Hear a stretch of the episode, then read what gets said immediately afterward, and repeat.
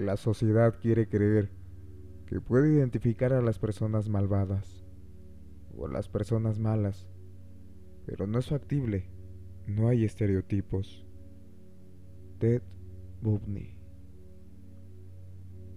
Un día normal en tu colonia, te encuentras caminando, saludando a tus vecinos, que de vez en cuando entablas una conversación con ellos, o un simple hola. Un día, a uno de tus vecinos le sucede una tragedia. Pierde a su hijo. Por culpa de un conductor borracho. Pero la ley, como ya es costumbre, nunca se cumple y se deja en libertad a la persona responsable.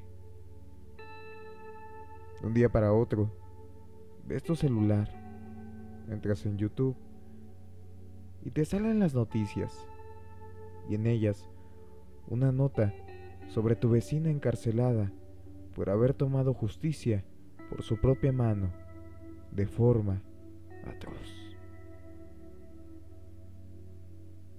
La peor de las venganzas. Esta mujer mantuvo al asesino de su hijo agonizando y comiendo la carne de su propia hija. Cuando acabó de comérsela, lo asesinó.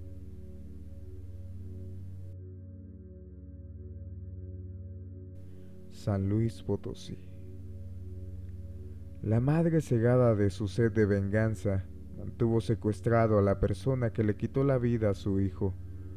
Durante 15 días lo torturó y lo hizo comer la carne de su propia hija. Hasta que finalmente le quitó la vida.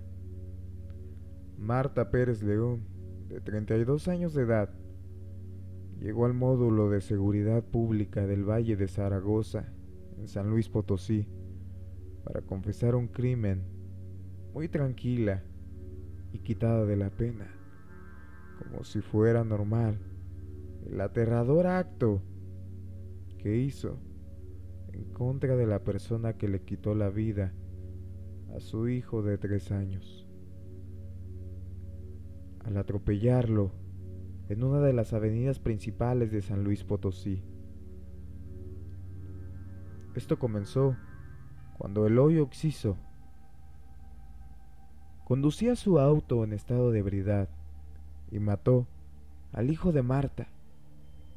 Las autoridades de San Luis Potosí lo dejaron en libertad, ya que según las leyes no encontraron evidencia suficiente para condenarlo por homicidio imprudencial situación que no le gustó nada a Marta, y por eso es que decidió tomar la venganza en sus propias manos.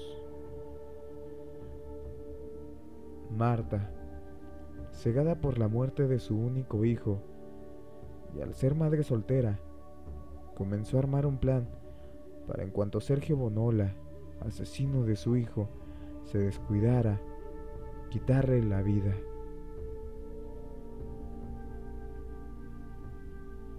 Testimonio de Marta. Todo salió tan bien que el día que iba a matar a Sergio, él salió borracho de la cantina y pues solo lo besé y solito se fue a meter a mi casa. Llegando, le dije que lo iba a coger amarrado y se dejó amarrar. Lo que no pensó es que lo iba a coger de a de veras, ya que lo tenía amarrado como puerco dije. ¿Y ahora qué hago con él?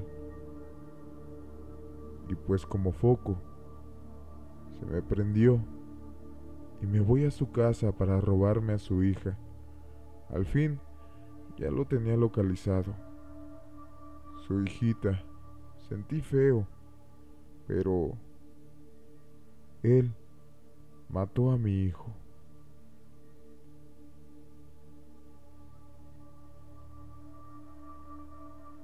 Así que, ni modo. Le di varios piedrazos en la cabeza porque no se quería morir.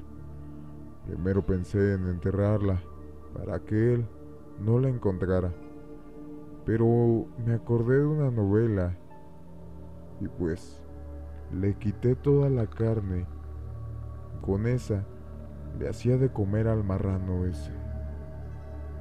Como al día 12, que le digo que lo que comía era la carne de su hija. Vomitaba y pedía que ya lo matara. Y pues le dije, ¿ya quieres morirte? Acábatela de comer y te dejo descansar. Cuando se la acabó, lo maté a martillazos.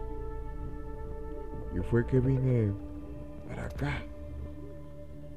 Está muerto en mi casa. Si quieren los llevo. Esto fue lo que Marta confesó en cuanto llegó al módulo de seguridad. Los policías la trasladaron al Ministerio Público de San Luis Potosí y se dirigieron al domicilio a corroborar que la terrorífica confesión fuera verdad. Cuando los policías llegaron,